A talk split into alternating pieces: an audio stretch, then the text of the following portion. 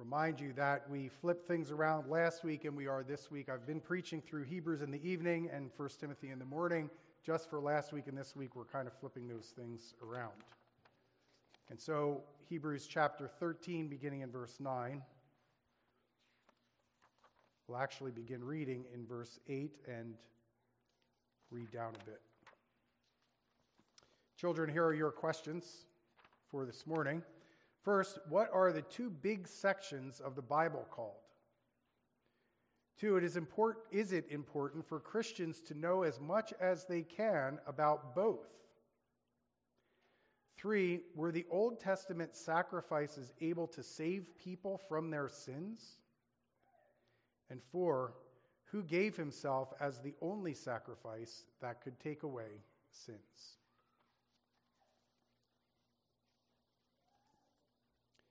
Hebrews chapter 13, beginning in verse 8. This is the word of God. Jesus is the same yesterday and today and forever.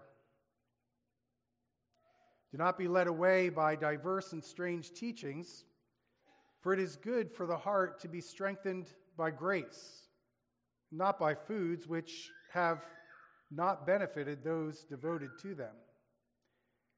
We have an altar from which those who serve the tent have no right to eat. For the bodies of those animals whose blood is brought into the holy places by the high priest as a sacrifice for sin are burned outside the camp. So Jesus also suffered outside the gate in order to sanctify the people through his own blood. Therefore, let us go to him outside the camp and bear the reproach he endured. For here we have no lasting city, but we seek the city that is to come. There ends a reading of God's word. Let's pray together.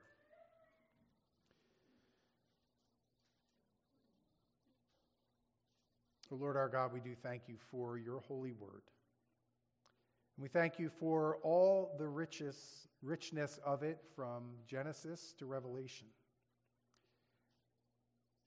The evidence, the record, the history of redemption.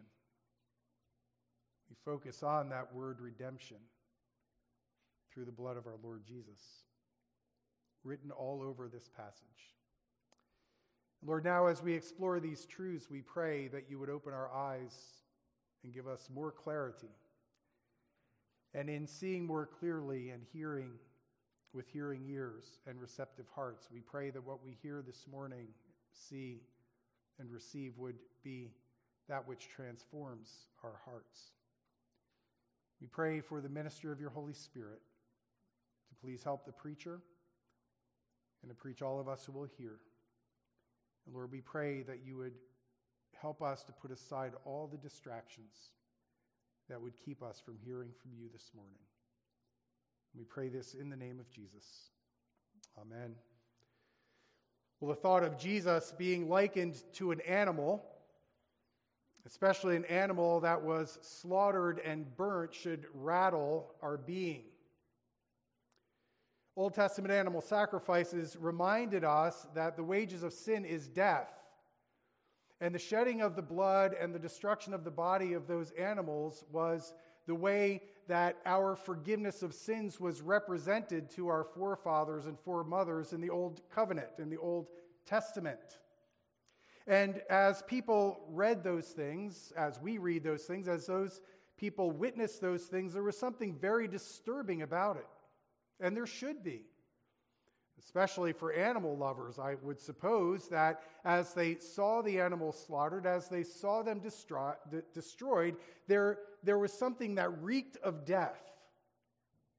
And here we have the Lord Jesus Christ being likened, at least symbolically, to such animals that were sacrificed.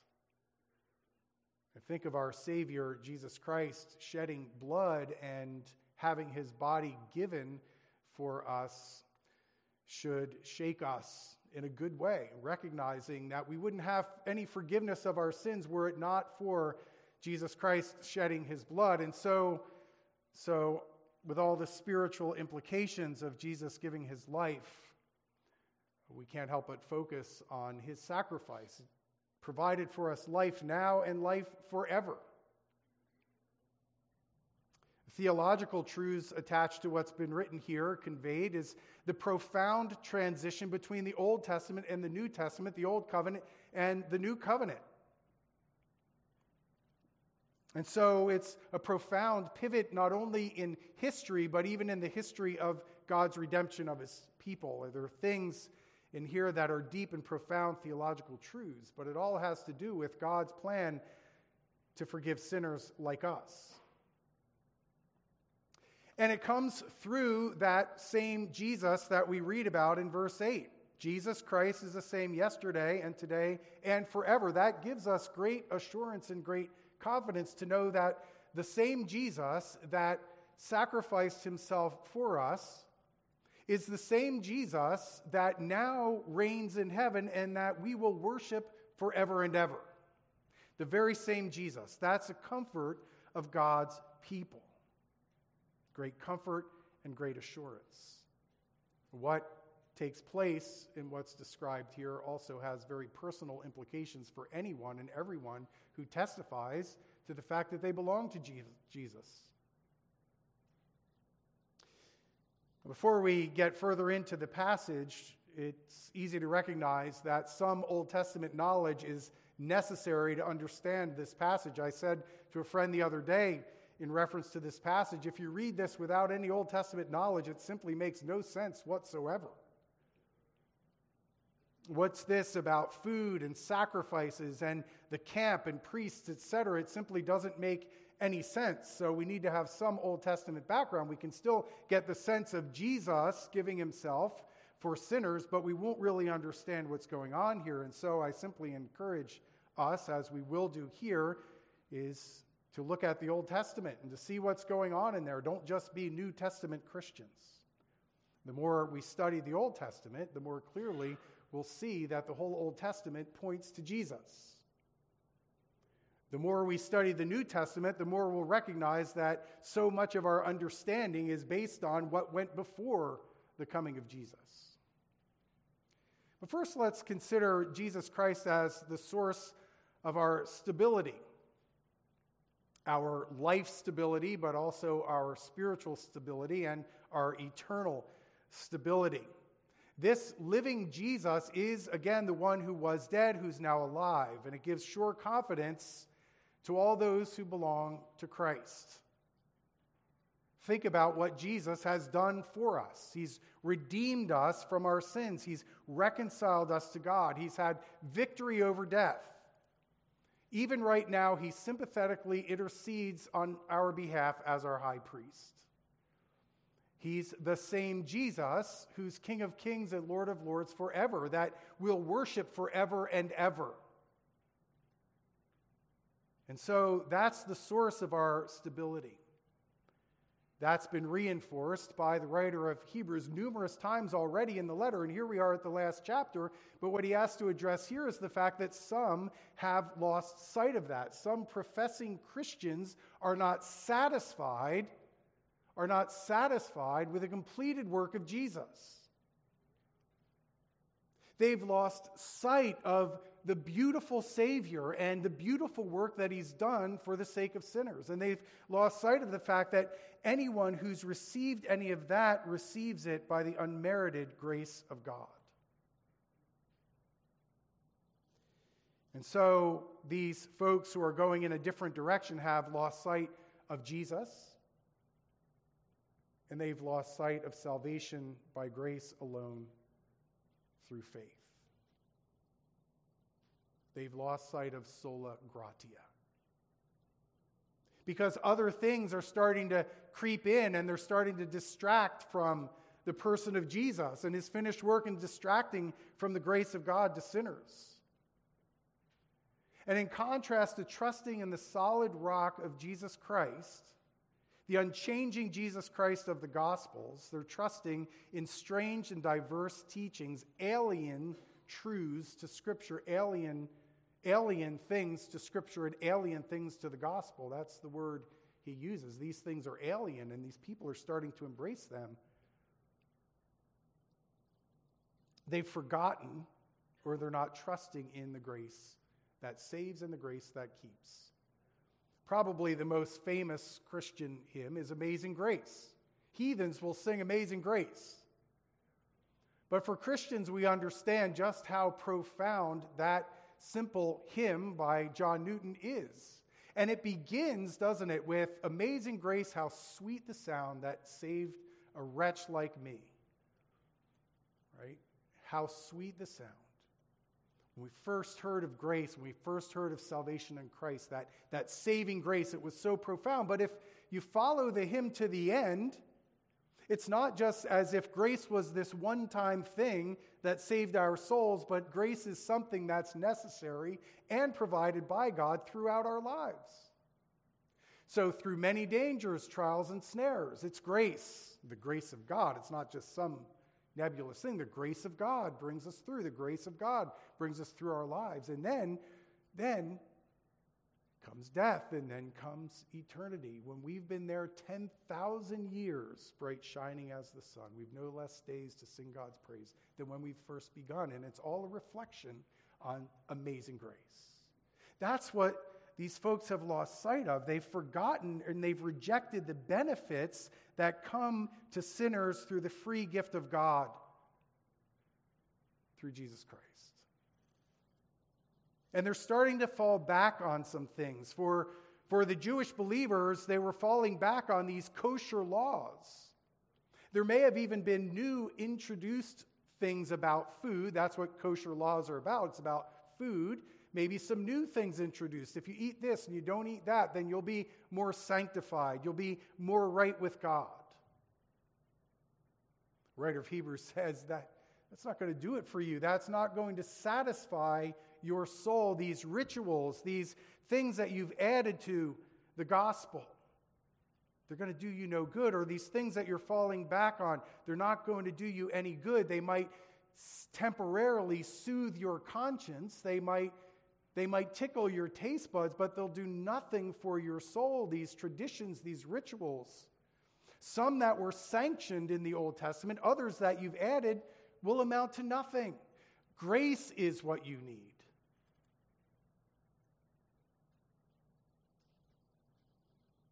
Those who want to rely on those things don't really have a right to eat of the things of grace because they're relying on something other than Jesus.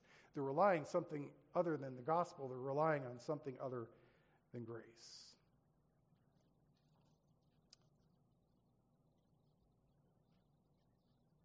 Anything that distracts, detracts, or diminishes grace alone is a problem a very serious problem. And there are many dangers involved in that. The first thing is if somebody follows those things consistently and thinks that their salvation is based on ritual and tradition and all those things, then they're on the wrong track and they don't know the truth of salvation. But sometimes believers can actually get caught up in this kind of stuff and need to throw it off. Because I will tell you, if you're relying on, on rituals and things outside of Scripture to kind of boost your faith, to boost your soul, you're going to start robbing yourself of your assurance because our assurance is based solely on the finished work of Jesus Christ and his commitment to us now and forever. And people who fall back on these things will actually rob themselves of the joy that we have in the Lord Jesus. So there are many things, many problems with relying on those kinds of things. Can't explain the whole context here, but Apostle Paul in 1 Corinthians 8 says, Food will not commend us to God. We are no worse off if we do not eat, and no better off if we do. Again, those things might satisfy taste buds, satisfy ritual, satisfy superstition, tradition, that's one thing. But to have a satisfied soul, to be satisfied with being reconciled with God, to having a relationship with Him, that can only come through the finished work of Jesus and His grace applied to our souls. And so we're reminded here that that we need to continually feed on what we call the means of grace the word and prayer and worship and the sacraments. They're means of grace to feed us, to build up our faith. The author goes on to say that this sacrifice that Jesus made was to sanctify his people. And so we come back to Jesus as that willing sacrifice, the one who gave himself up. And the author says that Jesus was sacrificed, as it were, outside of the camp, outside the gate. Where does that whole idea come from? Jump back, if you will, to Leviticus, Genesis, Exodus, Leviticus, chapter 4. We could look at Leviticus 16 and the whole, the whole plan of Yom Kippur or the Day of Atonement, but this kind of summarizes things here with the sin offering and the idea of the sacrifice being burnt outside of the camp. That's the background of what the author's talking about. Leviticus 4, beginning in verse 1. And the Lord spoke to Moses, saying, Speak to the people of Israel, saying, If anyone sins unintentionally, if any of the Lord's commandments about things not to be done, and does any one of them, if it is the anointed priest who sins, thus bringing guilt on the people, then he shall offer for the sin that he has committed a bull from the herd without blemish to the Lord for a sin offering. He shall bring the bull to the entrance of the tent of meeting before the Lord and lay his hand on the head of the bull and kill the bull before the Lord. And the anointed priest shall take some of the blood of the bull and bring it into the tent of meeting. And the priest shall dip his finger in the blood and sprinkle part of the blood seven times before the Lord in front of the veil of the sanctuary. And the priest shall put some of the blood on the horns of the altar of the fragrant incense before the Lord that is in the tent of meeting. And all the rest of the blood of the bull he shall pour out at the base of the altar of burnt offering that is at the entrance of the tent of meeting. And all the fat of the bull and of the sin offering he shall remove from it the fat that covers the entrails, and all the fat that is on the entrails, and the two kidneys with the fat that is on them, and the loins, and the long lobe of the liver that shall he shall remove with kidneys. Just as these are taken from the ox of the sacrifice of the peace offering, and the priest shall burn them on the altar of burnt offering. And then he goes on. Burn them outside of the tent. The tent being the tabernacle. Then that turns later into the temple. And in the day of Jesus, it was the temple that was the place of sacrifice.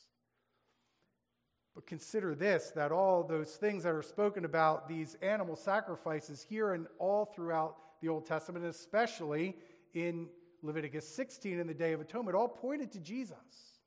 So the author is saying here that Jesus is that ultimate sacrifice. The people of the Old Testament were to put their faith in God through those sacrifices, looking to Jesus, but Jesus is the fulfillment. And the author is saying, like those burnt offerings, Jesus was taken outside. Now jump ahead to the Gospels. First of all, Matthew chapter 27. You see, Jesus is tried, and he's condemned, and he's bloodied. And in Matthew, chapter 27. Pick up in verse 27.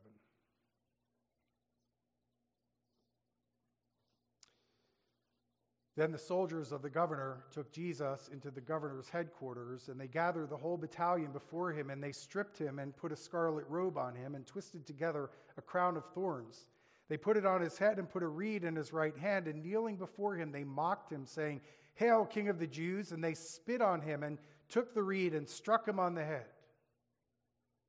When they had mocked him, they stripped him of the robe and put his own clothes on him and led him away to crucify him. Now jump ahead to John chapter 19, beginning in verse 16.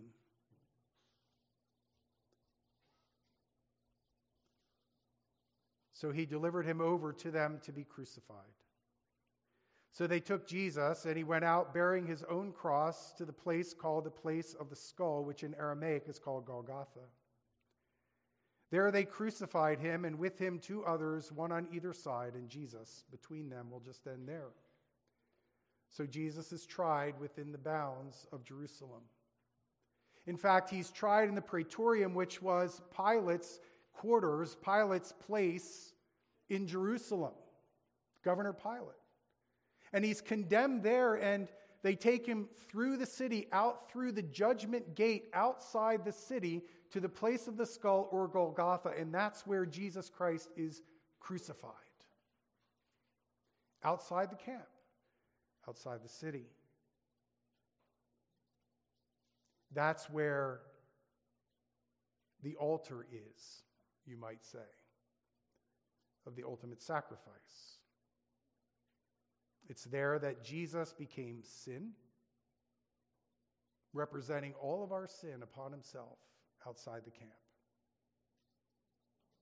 Outside the camp, outside the city, outside the temple, out there on unholy ground.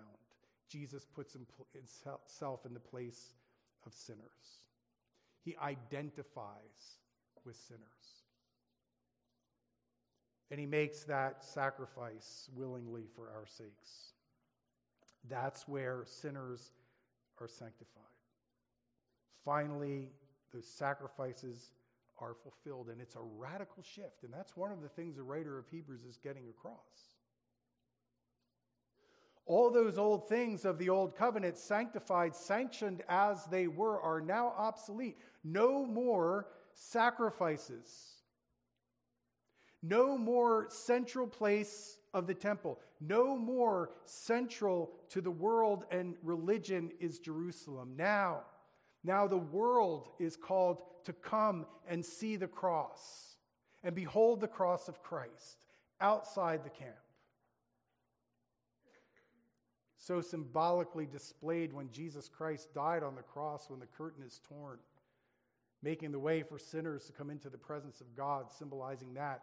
And then, how profound is it in just a few years from the time of this writing? The temple itself is absolutely destroyed and the whole sacrificial system is gone.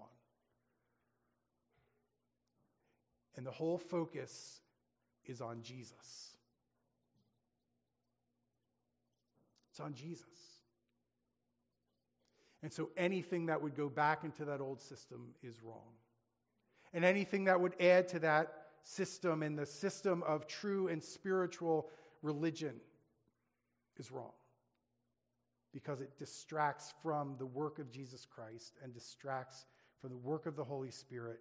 It distracts from unmerited grace. And God establishes now for all who come to Christ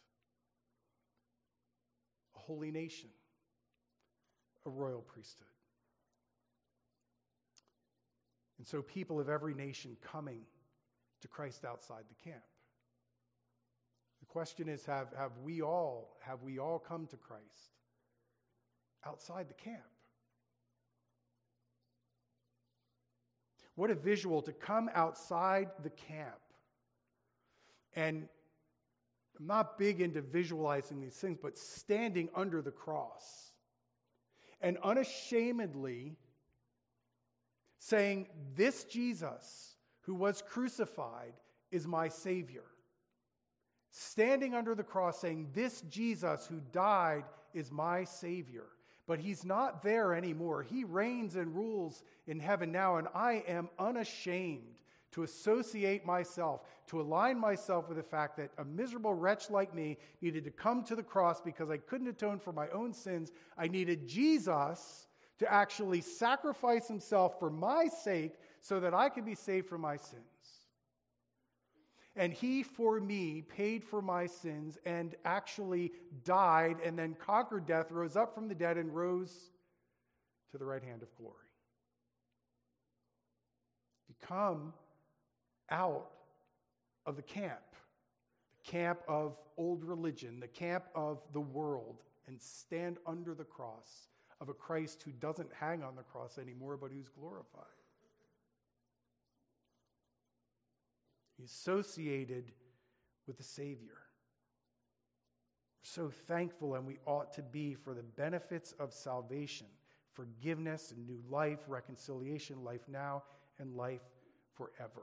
We have eaten of the bread of life. Jesus says he is the bread of life. We have a right by grace. That's the only way any of us have a right by grace to eat of the living bread, Jesus.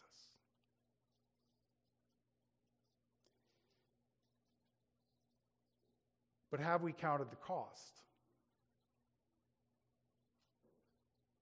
of being associated with a cross and a crucified Christ? we might like to skip over what the author of Hebrews says. He says, Now let us go outside of the camp and bear reproach.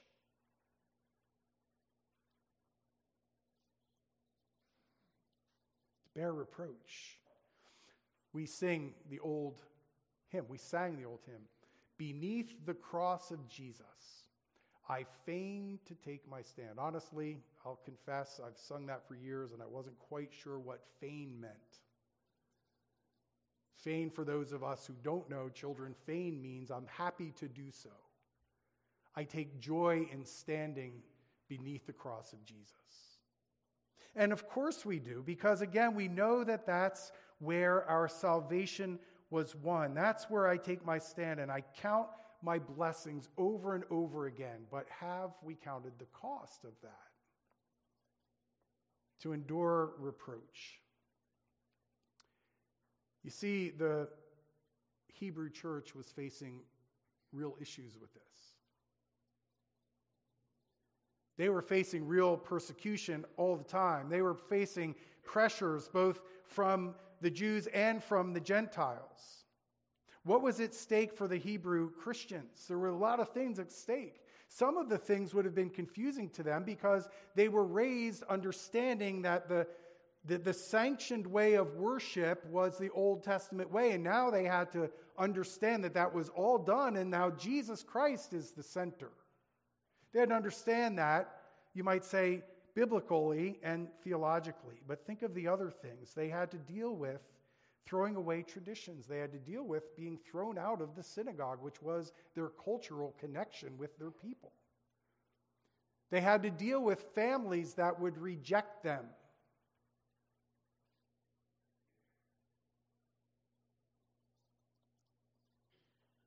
people in the church throughout history have had to deal with very similar things. What does it look like for Christians around the world? Take your stand under the cross of Jesus, and your government might come after you. Take your stand under Jesus, and your former religious peers, if you were, say, a Muslim or another religion, might try to put you to death. It's what it looks like for some of our brothers and sisters around the world. Losing jobs, losing everything they own. What does it look like to come outside the camp? You want to see what being outside the camp looks like for some, at least for one? Do you remember Stephen? Stephen was preaching a phenomenal Old Testament sermon to a bunch of Jewish leaders, unafraid. And they were threatening his life. And here's what they did. Notice the wording. Acts 7:58. They cast him out of the city. They cast him out of the city and stoned him.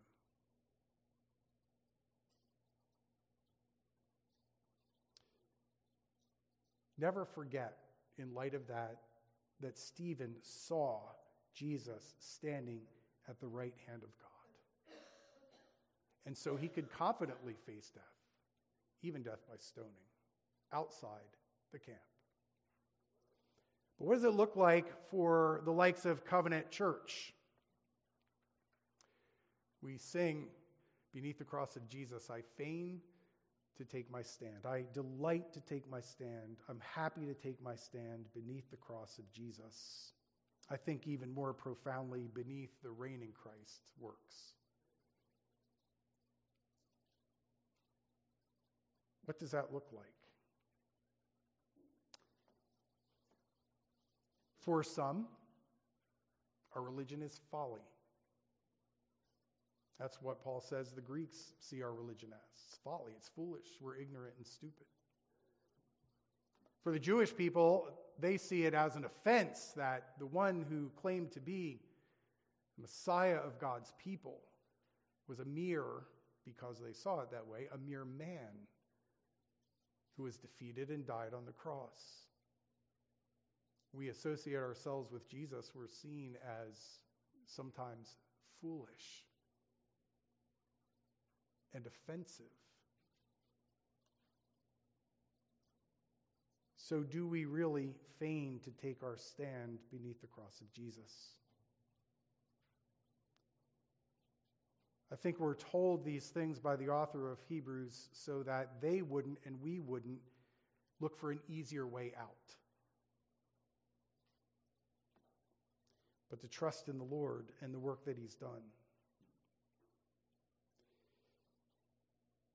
And associating ourselves clearly with Christ, separating our ways from the world, may mean that we become outcasts.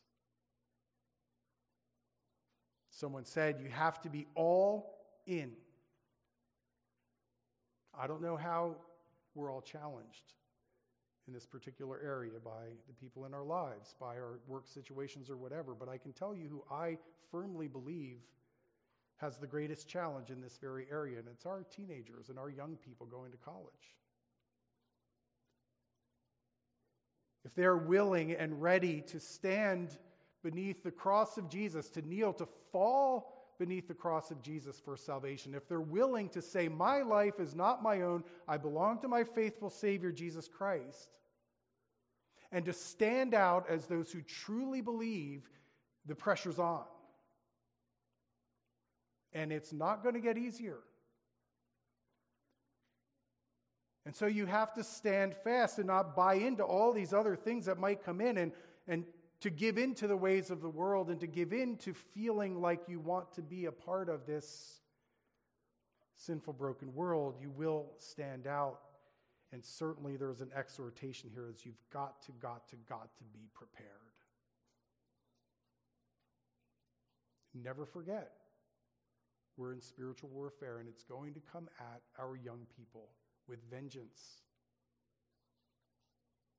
Never, ever, if you're a Christian, be ashamed of the cross of Christ. Never be ashamed of Jesus. Never be ashamed. Never be ashamed. And stand fast.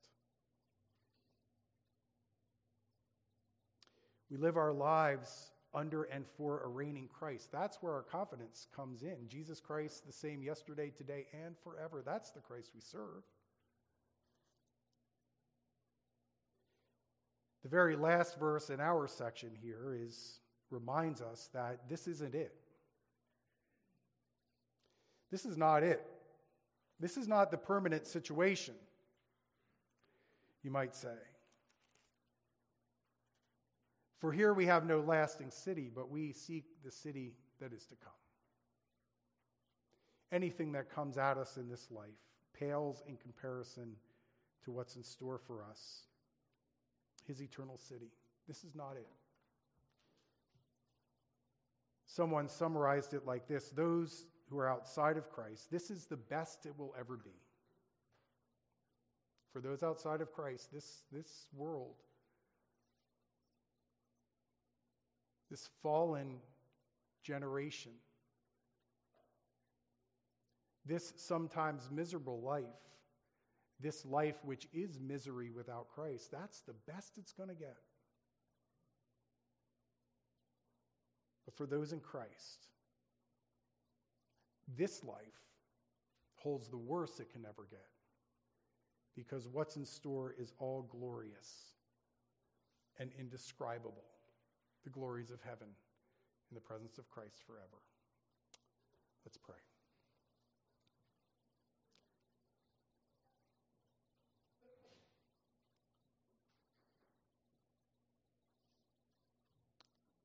Lord our God, perhaps we don't pause often enough to think about the willing sacrifice our Savior made. Treated with scorn, rejected, mocked, beaten, crucified, and dead. outside the camp on unholy ground for the sake of unholy sinners, so that we might be sanctified, is almost more than we can wrap our minds around.